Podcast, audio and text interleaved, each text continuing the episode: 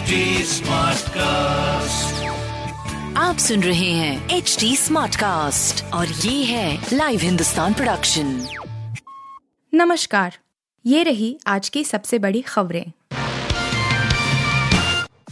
जंगल राज की याद दिला कुशवाहा ने छोड़ा नीतीश का साथ नई पार्टी आरएलजेडी बनाई। नीतीश कुमार से लंबे समय से चल रहे टकराव के बाद उपेंद्र कुशवाहा ने आखिरकार जेडीयू छोड़ दी है।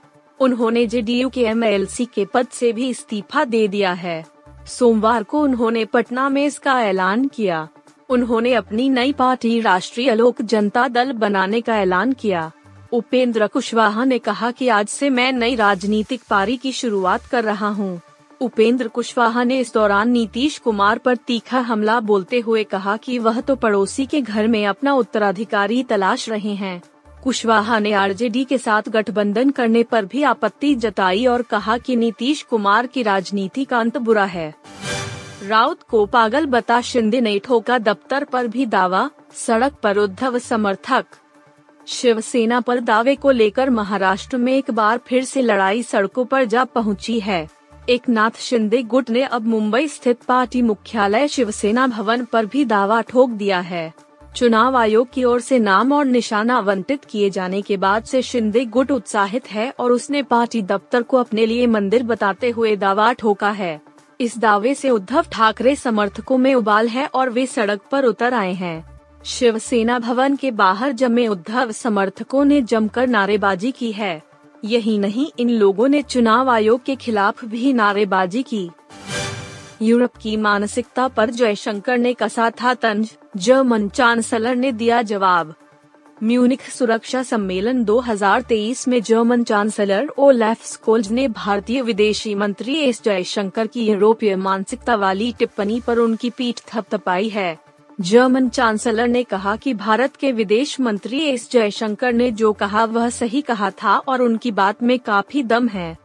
विदेश मंत्री एस जयशंकर ने ग्लोबसेक ग्लोबसेक ब्रातिस्लावा फोरम में कहा था कि यूरोप को इस मानसिकता से बाहर निकलना होगा कि यूरोप की समस्याएँ दुनिया की समस्याएँ हैं, लेकिन दुनिया की समस्याएँ यूरोप की समस्याएँ नहीं हैं। पति और सास को मारकर फ्रिज में रखे टुकड़े, दूसरे राज्य में प्रियंका दिल्ली में बीते साल श्रद्धा मर्डर केस की काफ़ी चर्चा हुई थी जिसे उसके लिव इन पार्टनर ने मारकर 35 टुकड़े कर दिए थे। आफ्ताब ने श्रद्धा के शव को फ्रिज में रखा था और उसके टुकड़े जंगल में ले जाकर प्रियंका करता था। अब ऐसा ही एक मामला गुवाहाटी में सामने आया है। यहाँ एक महिला ने अपने बॉयफ्रेंड के साथ मिलकर पति और सास की नृशंस हत्या कर दी। सूत्रों के मुताबिक महिला और उसके प्रेमी ने दोनों की हत्या के बाद उनके शव के टुकड़े कर डाले और फ्रिज में रख लिए। इसके बाद उन्हें मेघालय में ले जाकर खाई से नीचे फेंक दिया। यह घटना बीते साल अगस्त की है, जिसका सनसनीखेज खुलासा अब जाकर हुआ है।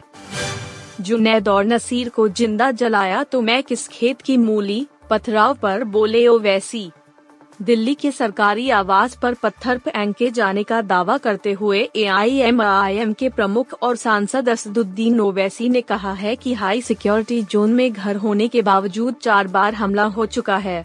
सोमवार को उन्होंने इसे राजस्थान के दो मुस्लिम युवकों की हत्या से भी जोड़ दिया। उन्होंने कहा कि जुनैद और नसीर को किडनैप करके ज़िंदा जलाया जा सकता है तो वह कौन है? सांसद ने यह भी कहा कि गोड से समर्थक लोग इस हमले के पीछे हो सकते हैं, जिनके हौसले अभी बुलंद हैं।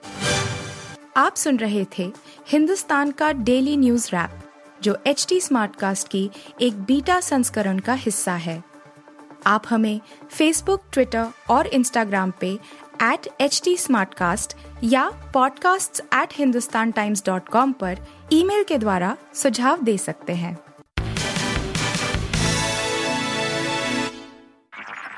आप सुन रहे हैं एच डी स्मार्ट कास्ट और ये था live Hindustan production smart Smartcast.